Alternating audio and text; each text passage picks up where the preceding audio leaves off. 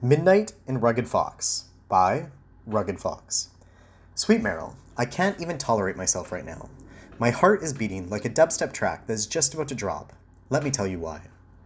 I'm traveling to Paris and London in less than a month, and it just occurred to me that I have 10 million things to do before the trip. The last major city I visited was Nanaimo, so you can understand why I have good reason to be nervous.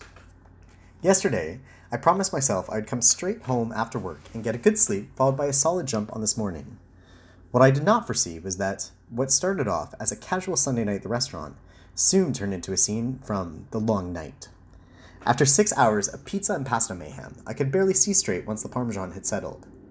It was not long after that my plan for an early bedtime turned into two bottles of red wine and a three o'clock screening of the latest Game of Thrones episode. Darn you, Cersei.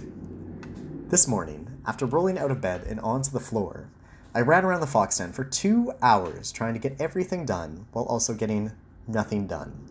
I abandoned ship when it dawned on me that I was starving, dehydrated, and all I had managed to get to the bottom of was my Instagram feed. Stop right now, I told myself, before bopping two thumbs over my shoulders and singing, Thank you very much. Now, have a shower, put on some cute pants, and go to the coffee shop and eat breakfast. And now, here I am.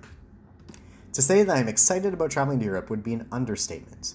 In preparation for La Cité de la Mode, I sat down the other day and watched Woody Allen's Midnight in Paris. Afterwards, filled with inspiration, nostalgia, and positive delight, I set about making an itinerary for the trip. But then was distracted by a sunny balcony and a crisp glass of rosé. Focus box. The only plan I have made thus far is that once I touch down, I'm going to channel my inner Oscar Wilde and be grateful for the fact that sodomy is no longer punished by hard jail time and brutal manual labor. On a side note, we must also talk outfits.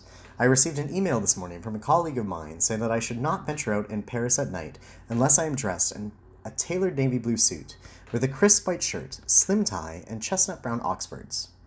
Peering anxiously into my closet afterwards, I became somewhat concerned to see my Pacific Northwest wardrobe staring back at me.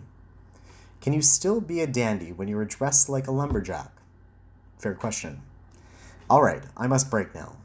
What I dream for the trip is that I will bump into Armie Hammer, Richard Madden, and Taron Egerton, and the three of us will get drunk on a patio listening to Maggie Rogers, Billie Holiday, and Edith Piaf.